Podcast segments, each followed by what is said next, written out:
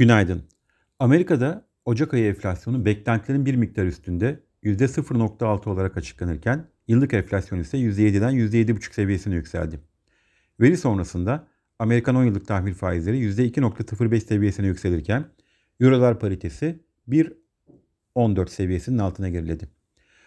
Amerika Başkanı Biden enflasyona karşı elimizdeki her aracı kullanıyoruz dedi. Meksika Merkez Bankası politika faizini %5.5'tan %6'ya çıkardı. Yurt içinde dün açıklanan e, verilerde işsizlik oranı Aralık'ta %11.3'ten %11.2'ye gerilerken geçtiğimiz yılın aynı döneminde %13 olan mevsimsel etkilerden arındırılmış işsizlik %11.3'e düştü.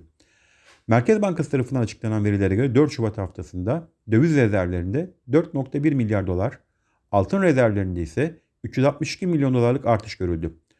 4 Şubat haftasında yurt dışı yerleşikler 81.9 milyon dolar değerinde hisse senedi satarken 35.6 milyon dolar değerinde tahvil satın aldı.